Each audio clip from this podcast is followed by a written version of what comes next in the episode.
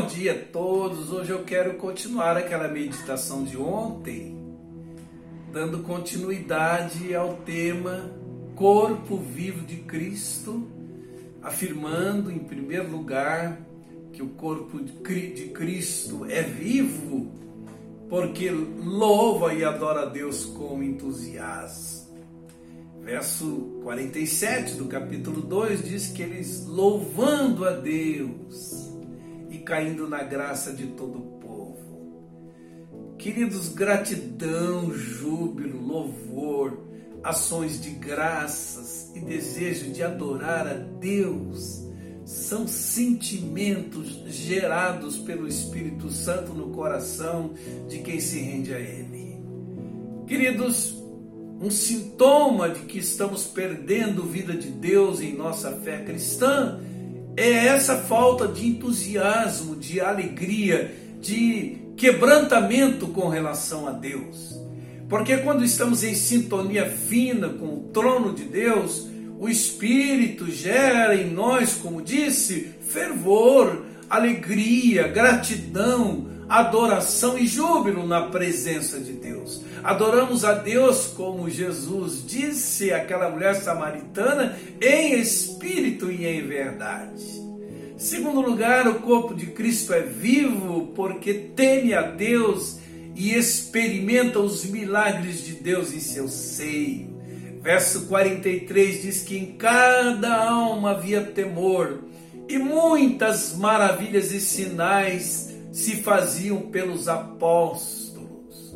No que diz respeito ao temor, esse amor reverente, esse respeito, essa admiração, que diferença, hein, irmãos, do tempo presente, onde o sagrado tem sido banalizado, onde tem havido uma comercialização das coisas de Deus Parece que as pessoas estão perdendo o temor de Deus.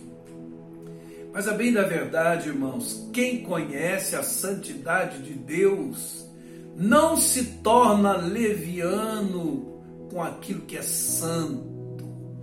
A falta de temor de Deus tem gerado um ambiente averso à presença manifesta de Deus, bem como a manifestação do seu poder. Sexto, o corpo de Cristo é vivo, porque tudo que tem vida cresce e multiplica. Verso 47 diz que caindo na graça de todo o povo, e todos os dias acrescentava o Senhor à igreja aqueles que haviam de se salvar. Que coisa linda, irmãos. O povo olhava para aquela comunidade e via nela uma alternativa de vida superior. Por isso podiam contar com a simpatia do povo. Por que, que é? Porque é assim que acontece, irmãos. Assim como o mau testemunho gera antipatia no povo, o evangelho vivido até as últimas consequências conquista a simpatia e cai na graça do povo. E o crescimento da comunidade aqui era tão natural, sem proselitismo, sem marketing, sem artifícios para atrair, como hoje muito se usa. O texto diz que quem acrescentava os que haviam de se salvar era o Senhor. Eu fico imaginando o Senhor dizendo: é nessa comunidade que eu quero inserir aquelas ovelhas que ainda estão fora do aprisco. Irmãos, dificilmente o nominalismo cristão, a religiosidade tão comuns nesses dias estariam confortáveis nessa comunidade porque nela havia vida.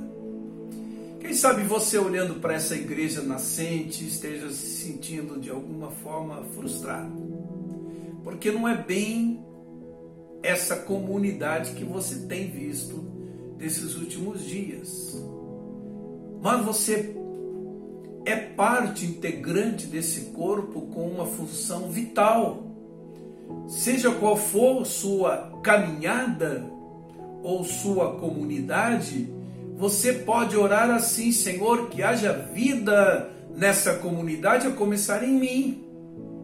E se você, juntamente com outros, orarem assim e se comprometerem com essa oração, todo resquício de morte que graça hoje em muitas comunidades será vencido em nome de Jesus. Amém, queridos? Seja assim com a nossa comunidade, em nome de Jesus. Vamos orar, queridos. Senhor, como parte desse corpo vivo de Cristo, que não nos falte esse espírito de louvor e adoração a Ti. Queremos caminhar no temor do Senhor, que, como diz a Tua palavra, é o princípio da sabedoria. E que assim nossa vida seja marcada pela Tua sobrenaturalidade, para que sejamos persuasivos na nossa forma de viver, atraindo pessoas para Jesus. Seja assim com todos nós, em nome de Jesus e para a glória dele. Deus abençoe a todos com a vida de Deus, com a vida do Espírito, com a vida da palavra, com a vida da palavra viva, saber Jesus. Um abraço e até amanhã, se Deus assim nos permitir.